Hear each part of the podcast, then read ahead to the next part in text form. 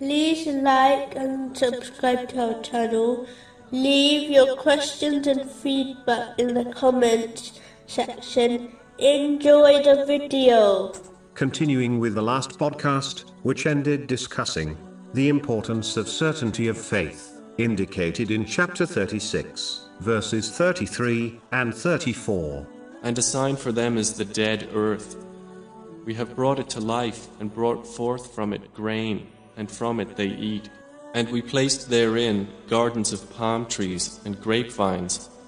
Another example of how gaining knowledge strengthens one's faith is found in chapter 79, verse 46. It will be, on the day they see it, as though they had not remained in the world except for an afternoon or a morning thereof. If one turns the pages of history, they will clearly observe how great empires came and went, but when they left, they passed away in a such a way, as if they were only on earth for a moment, before departing. All but a few of their signs have faded away, as if they were never present in the first place. Similarly, when one reflects on their own life, they will realize that no matter how old they are, no matter how slow certain days might have felt, overall, their life, so far, has passed in a flash. This is true, irrespective of a person's age. Understanding the truthfulness of this verse strengthens one's certainty, and this certainty inspires one to prepare for the hereafter before their time runs out. One should strive to study the Holy Quran and the traditions of the Holy Prophet Muhammad,